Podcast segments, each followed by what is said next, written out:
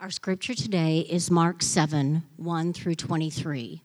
The word of God speaks to us like this Now, when the Pharisees gathered to him with some of the scribes who had come from Jerusalem, they saw that some of his disciples ate with hands that were defiled, that is, unwashed.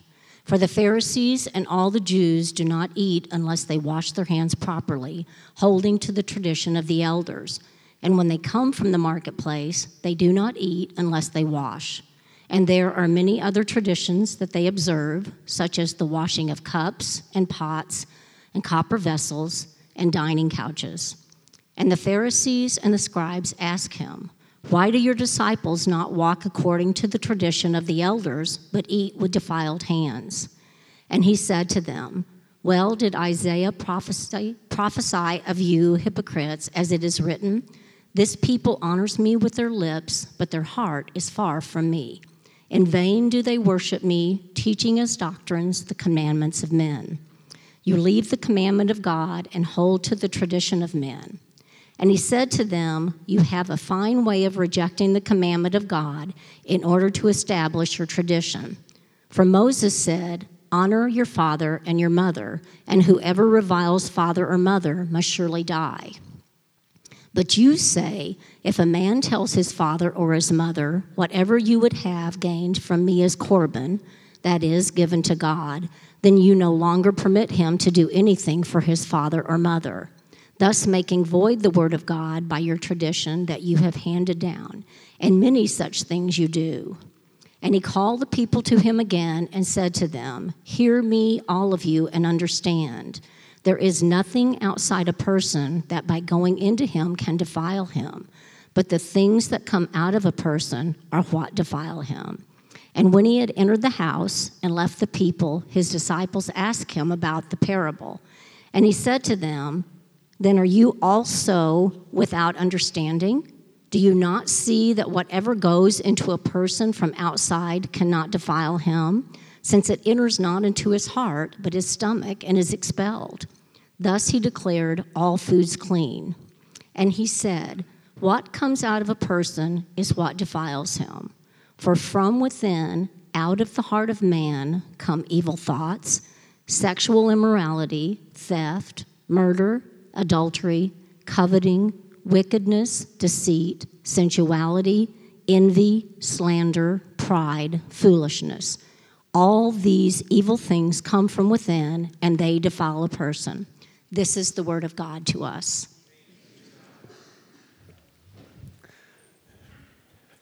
Thanks, Marcia. Good morning, guys. How are you? It's good to see everybody today. Thanks for being here. If uh, I haven't met you yet, my name is Josh Curry. I'm one of the pastors, and we're walking through the Gospel of Mark. We're going to be in chapter 7, verses 1 through 23. So if you have a Bible, you can start finding it. Uh, if you don't own a Bible and you want one, we've got some in the window windowsills in the downstairs. Feel free to take one of those with you. If you want a fancy Bible, grab one out of Lost and Found. There's a bunch in there. All right, and uh, I'm going to pray for you guys and ask you to pray for me, and we're going to dive in and talk through what it means to actually be defiled and what it means to actually be cleansed. So, Father, would you please rescue us from the delusions of man centered religion? The thought that we, through our activities or our effort or our habits or our rituals, can somehow make ourselves presentable to you like where we're deluded about just how badly we need your help, we pray that you would show us the reality of our hearts today. We pray that you would give us hope today that in the finished work of Jesus, you've done something that actually cleanses. And I pray today that you would speak. Holy Spirit, would you come and be our teacher? We ask for your help in the name of Jesus. Amen.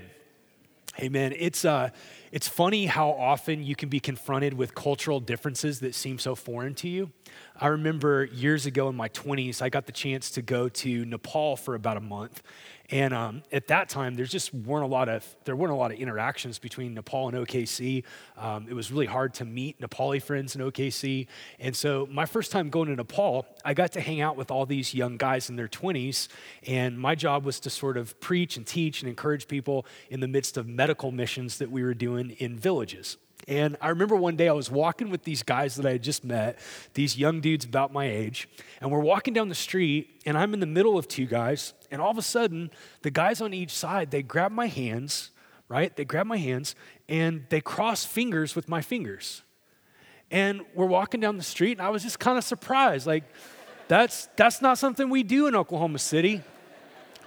And and I kept thinking, well, this is just a sign of affection and it's gonna, it's gonna stop and they're gonna let my hand go. and one mile went down and then two miles went down and three miles went down. And by mile four, I was just cool with it. We were, we were swinging arms and it was awesome. And these are my buddies. Um, my point in saying that is that sometimes we can just not get how different cultures are. And our text today, our text today is kind of like that. Uh, I don't know that you could find a place in the Gospel of Mark that feels more foreign to us in 2021 than this text. We don't have categories for defilement. We don't really have categories for ritual cleansing. We don't really understand what the contention is. We don't understand the religious world in which Jesus was engaging these people. It feels so foreign to us. And yet, here's the thing that's crazy. If you do your work with this text today, if you sit with this text, if you think about what's actually happening in this text, it's, in, it's incredibly relevant to us in this room. It is at the very heart of our biggest need. And, and what I want to do today as we walk through this text is I, I want to go really fast through the confrontation, and then I want to pause and I want to camp out with what Jesus says at the end. Because what Jesus says at the end is absolutely essential if you're going to have right knowledge of yourself that leads to right knowledge of God. And those two things are really connected. Uh, John Calvin in the Institutes, his great theological book that he wrote, um, which should make most of us feel like failures because he finished that book when he was like 25. I kind of hate him for that. Um, he says at the beginning of the Institutes that knowledge of God and knowledge of self are connected. And the more you know yourself rightly, not uh, idealized version of yourself, but the more you really know yourself, the more you can look in the mirror and understand what's going on in your, char- in your heart, the more that leads to a deeper understanding of who God is and his provision for us in Jesus. So take your Bible, come with me. Let's walk through this text together, starting with the controversy. Verse 1. Now when, the, now, when the Pharisees gathered to him with some of the scribes who had come from Jerusalem, they saw that some of his disciples ate with hands that were defiled. That is unwashed. Okay, pause there for just a second. The contention here has nothing to do with good hygiene, right? They're not stressed out about germs. They're not worried about these guys not washing their hands. Like, I get that that's a concern. I've been in our bathroom plenty of times and seen guys walk from the stall into this room. Gross. Gross. Wash your hands. Wash your hands. Okay, but that's not, that's not what these guys are upset about. This has nothing to do with hygiene. This has to do with the traditions that the Pharisees had been handing on to the Jewish people for generations. Look what happens next. For the Pharisees and all the Jews did not eat unless they washed their hands properly, holding to the tradition of the elders. And when they come from the marketplace, they don't eat unless they wash. And there are many other traditions that they observe, such as the washing of cups and pots and copper vessels and dining couches. And the Pharisees and the scribes asked him, Why do your disciples not walk according, pay attention to this next line, according to the tradition of the elders, but they eat with defiled hands? Okay, here's what's happened. Um, through generations, the teachers of Israel, the Pharisees and the scribes, had tried to take the commands of God's law in the Old Testament, where God had revealed himself and spoken clearly and given clear parameters for cleansing and morality and relationships. And what had happened over the years is the Pharisees had started by trying to unpack those various commandments but over time, something started to happen. Instead of just explaining the meaning of the commandments, they had built this incredibly huge oral tradition in which they had added to the commandments. And eventually, they even rejected the commandments in favor of their own tradition. And so, in the Old Testament, um, the priest was required as he went into the tabernacle to wash his hands as a symbol of the fact that we're not clean before God. But all the people of Israel were not commanded in the Old Testament to wash their hands before they eat. And what had happened over time is these religious leaders had built all these extra rules, and there were so many rules that you basically had two kinds of people in Israel. You had people that were sort of like convinced that they could keep the rules, and they became really arrogant about it. They got puffed up with pride, and they would look down their noses at people that didn't keep all the rules. And then you had people that just threw up their hands and gave up. They experienced despair. It's like, well, I can't keep all the rules. There's no hope for me to be received by God, and I'm just going to give up. And in that particular culture, Jesus is preaching and teaching, and he is upholding the real commands of God. Jesus does not reduce or remove the real commands of God. He fulfills the commands of God, he teaches the commands of God, and he obeys the commands of God. But Jesus does not give a rip about the tradition of the Pharisees. He doesn't care about the traditions of man. He doesn't care about all the rules and all the regulations that these guys came up with that they are now using culturally to beat people over the head with. He doesn't care. He doesn't care about adding rule upon rule upon rule. In fact, listen, he really cares about the heart of God's commandments because the heart of God's commandments does something really profound to reveal the state of our hearts. And here's what I mean like, if it's true that we wash our hands before meals, therefore we're clean before God, is that easier to receive or really believing that the command of God is summed up with we're to love the Lord our God with all of our heart, all of our mind, all of our soul, all of our strength, meaning we're to put nothing in front of God. Our deepest devotion, deepest affection, deepest commitment of life is to be towards God in obedience and affection, a heart that's soft to Him. Now, if that's the commandment, then I think we could all say we're actually not clean. Amen? We fall short of that. Or take, take another one. Um, if it's true that if you wash all your pots and pans and your copper vessels, and if you even tithe from the spices in your, in your spice cabinet, that you then are going to be clean before God. Okay, if that's true, well, I'm kind of doing okay. But if the command of God is summed up in, in we are to love our neighbors as we love ourselves, meaning like we're not to withhold any good thing that our neighbor needs, we're to give all that we have if a neighbor needs it. That means I'm not clean. That's a problem for you. That's a problem for me.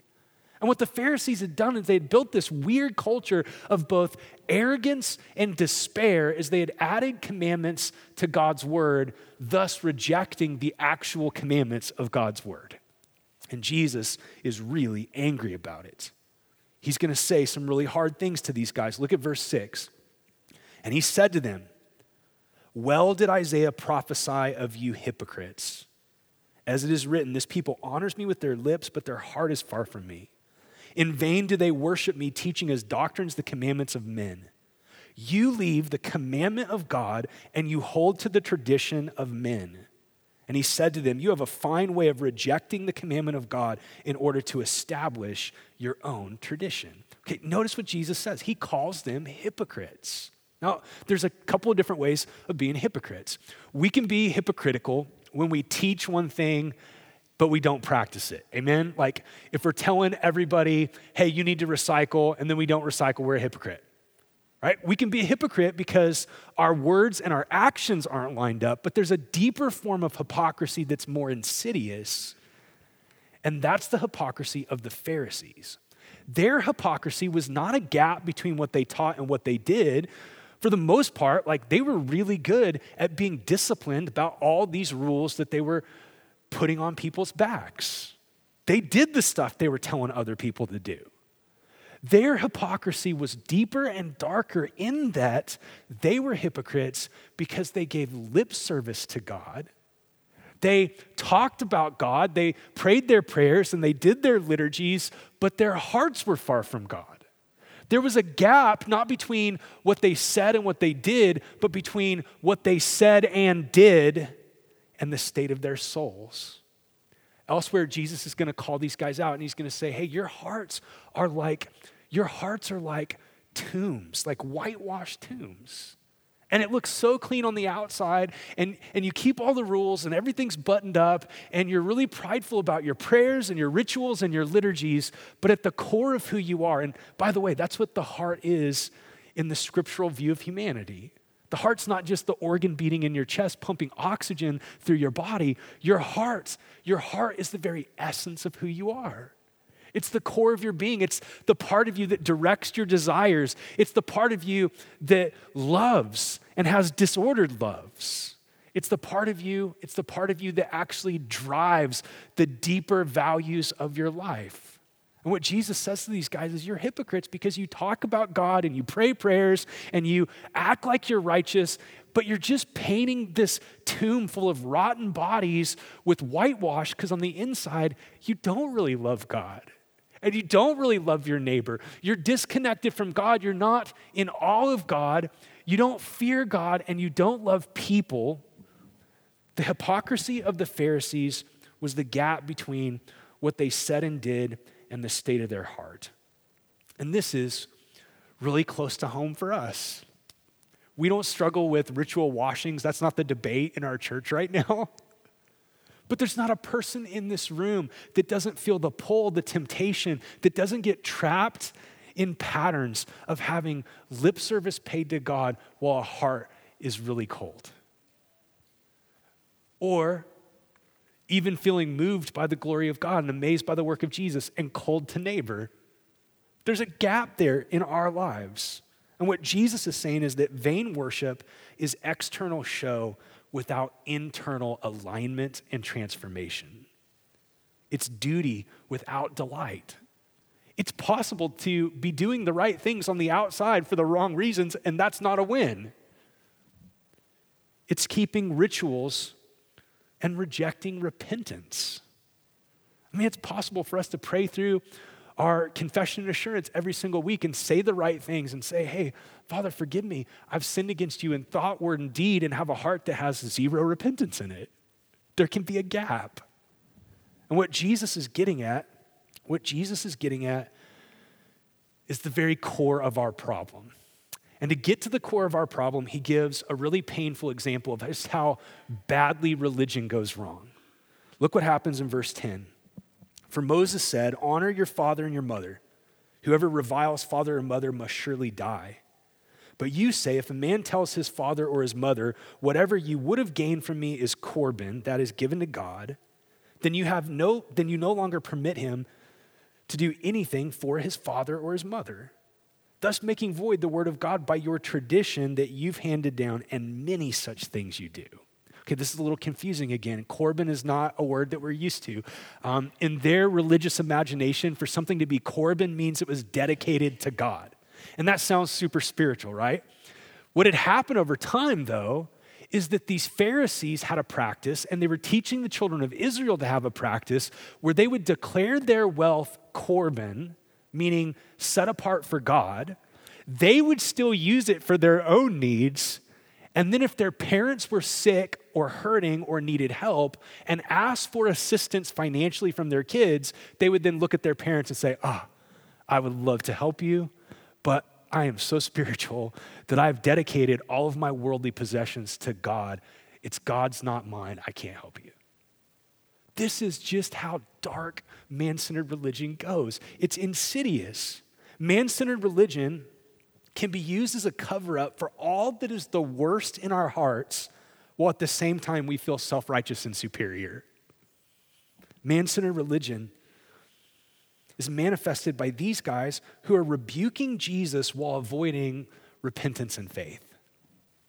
And I think that this is again the danger for you and me is that we can we can play games with this and we can do all kinds of weird things in our walk with Jesus that amount to legalisms where we have all these rules that we've added to the actual commands of God that are not even in the Bible. And we can have all kinds of legalisms. We can have religious legalisms. These is where we add traditions to the Word of God and we start to act like those traditions are more authoritative than Scripture. That can be about style of worship. That can be about quiet time. That can be about journaling. It can be about community groups. It can be about a thousand different things. I remember when I planted Frontline Church, we were really legalistic about not being legalistic. True story, man. Like, I didn't want to plant a church in the Bible Belt. I didn't want to reach people that were Christians. And so I was just super rude to them. Super rude. I was super judgmental towards anybody I thought might be judgmental. okay, that's legalism.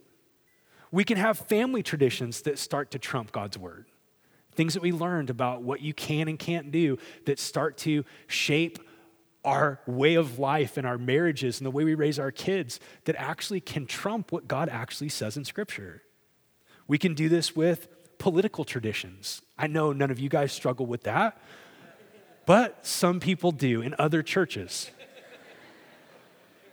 That's when your political traditions and your, your party's platform is not thought through critically in light of God's word, where it's on an even playing field with God's word. I'll give you a quick aside, which is uh, for both Republicans and Democrats in the room.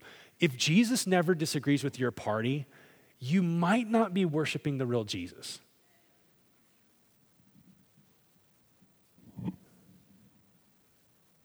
We can do this with cultural traditions. Like there's things we take for granted as Western consumers that actually we've elevated practically and functionally above God's clear commands in Scripture. And what happens with all these traditions and these legalisms is the commands of God get neglected, and therefore we don't get introduced to the real problem that we're facing and the real solution that God offers. So take your Bible, let's look at verse 14. This is where Jesus pulls back our rib cage and he invites us to see just how much we really need help.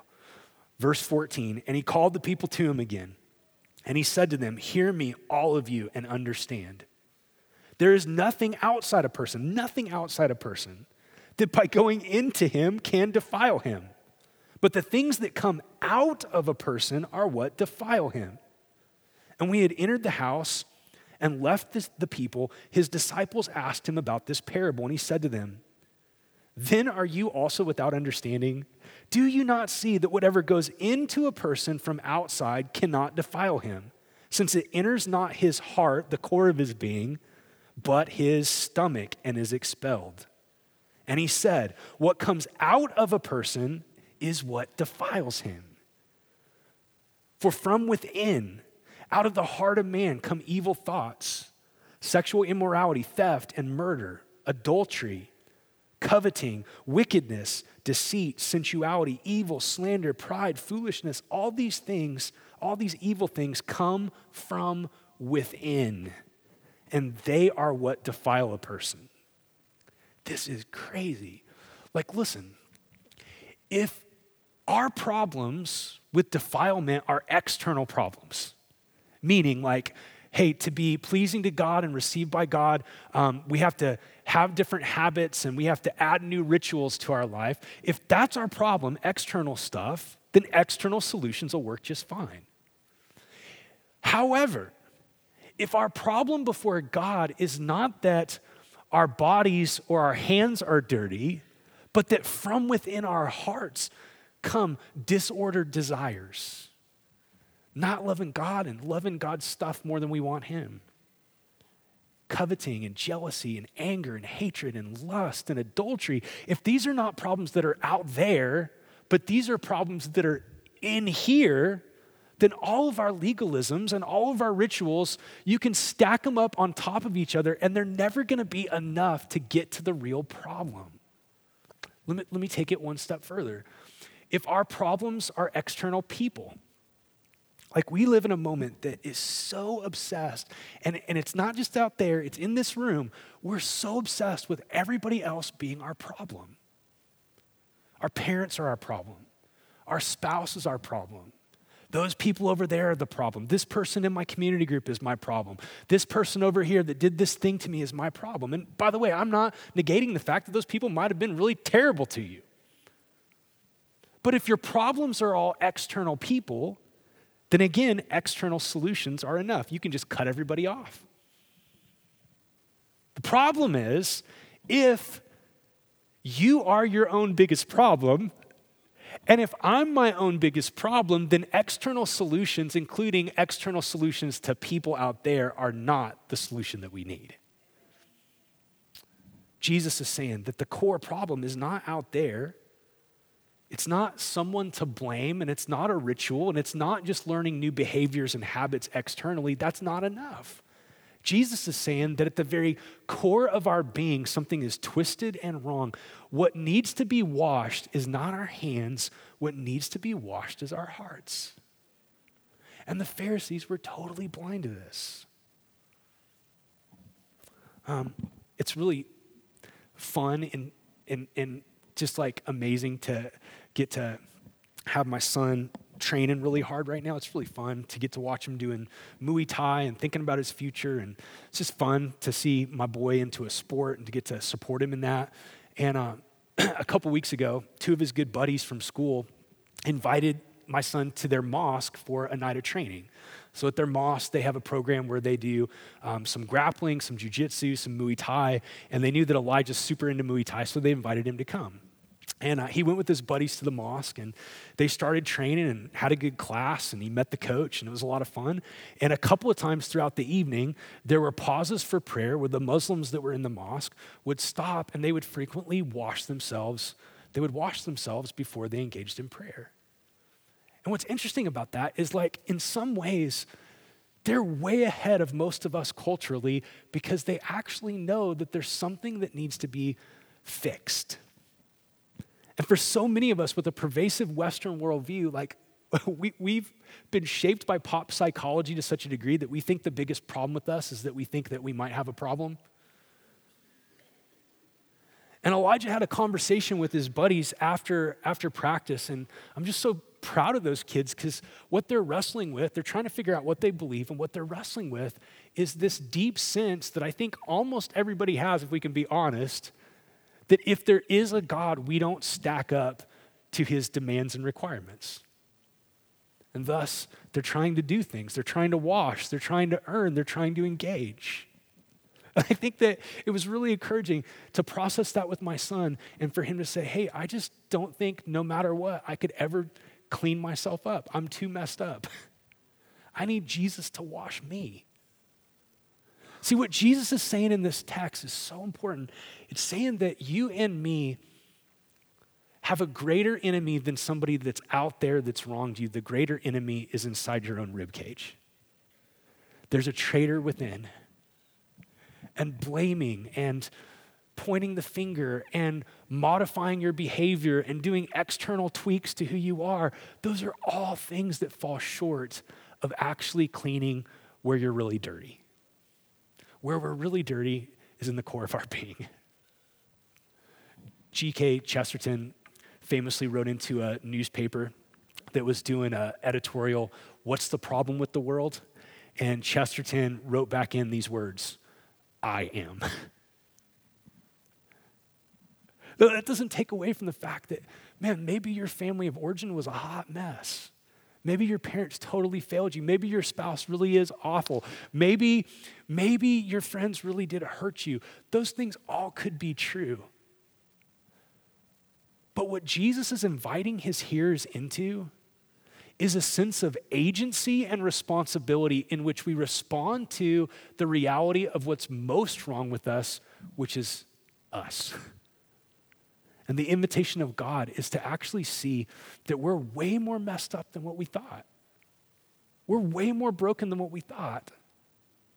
We don't get labeled sinners because we occasionally sin. We sin because we are sinners.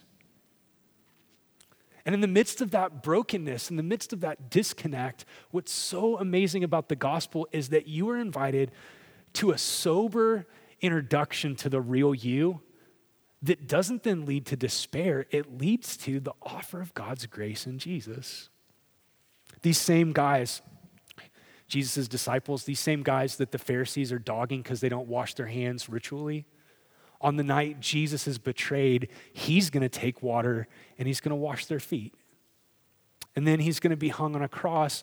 And after he dies, one of the guards is going to jam a spear under his ribcage into his heart, and the scripture tells us that blood and water flowed. The kind of cleansing that we need is not something we can do on our own. It's something that only He can accomplish. It's the kind of cleansing that comes from His blood, the righteous one's blood, being shed in our place. And I just think today that the invitation of God is maybe your husband is really frustrating. Maybe your husband is super frustrated. Maybe your husband is really sinful. But breaking, breaking the carousel of blaming and saying, hey, I'm not going to be able to take responsibility to change my spouse, but what I can do is take responsibility for what's wrong in my own heart and bring that to Jesus and do your own work, breaks the merry-go-round. And maybe your wife is so frustrating. and maybe there's all kinds of things that she should do differently. But you're not ultimately able to change her. You break the merry-go-round when you say, hey, actually, the biggest problem in my life is not my spouse, it's not my parents. The biggest problem in my life is the fact that out of my heart come all these things that Jesus just mentioned. And what I need is to learn to confess that and take responsibility for that and to bring that to God so that I can grow in following Jesus and obeying the actual commands of God. Your family of origin may have been really bad. I'll, give you just a little bit of bad news if you don't have kids yet. You will probably also suck at being a parent. it's so hard, man. It is so hard, man. If you, it is very difficult to stick the landing. very difficult.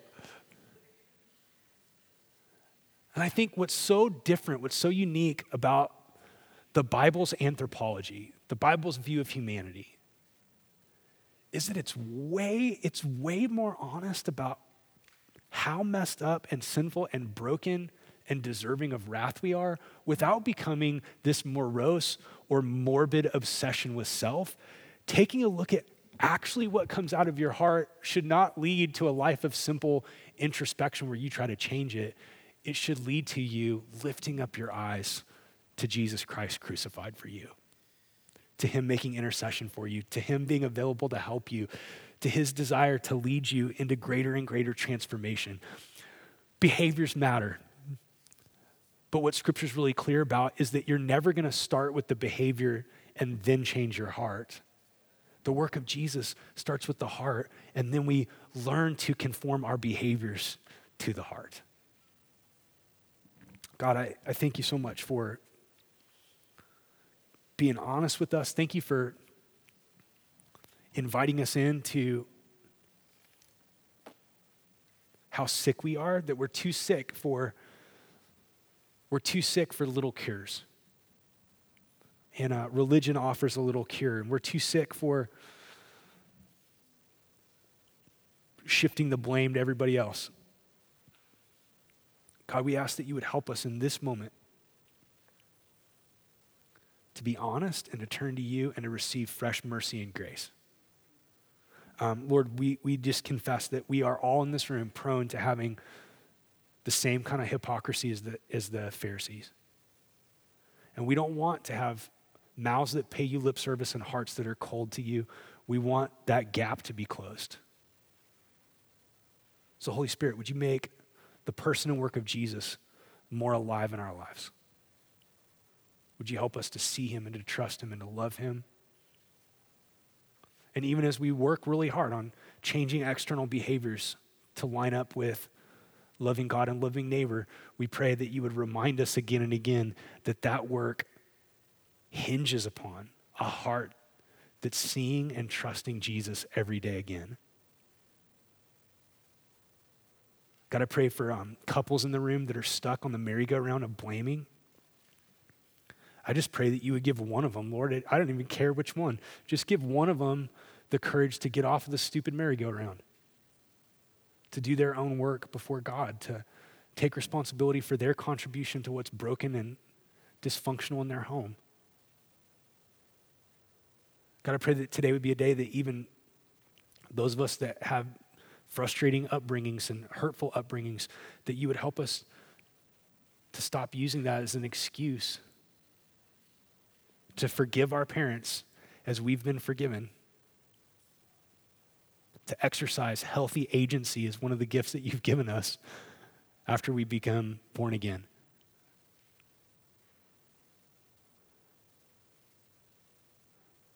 Pray this stuff in the name of Jesus. Amen.